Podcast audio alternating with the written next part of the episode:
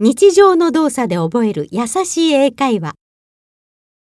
CD1. 本書の学習は単語からフレーズ、文へとステップアップしていきます。ステップ2のフレーズドリルとステップ3のセンテンスドリルではメトロノームを使ってリズムに乗った練習をします。まず14ページ、レッスン1を見ながらやり方を覚えてください。ステップ2では日本語、英語の順に読まれますので、英語を聞いたら同じテンポでリピートしてみましょう。顔を洗う。Wash my face. wash my face. 水道の水を出す。Turn on the water. turn on the water.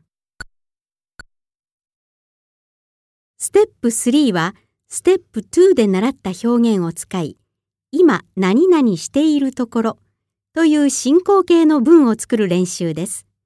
日本語、英語の順に読まれますので、英語を聞いたら同じテンポでリピートしてみましょう。顔を洗っています。I'm washing my face. I'm washing my face.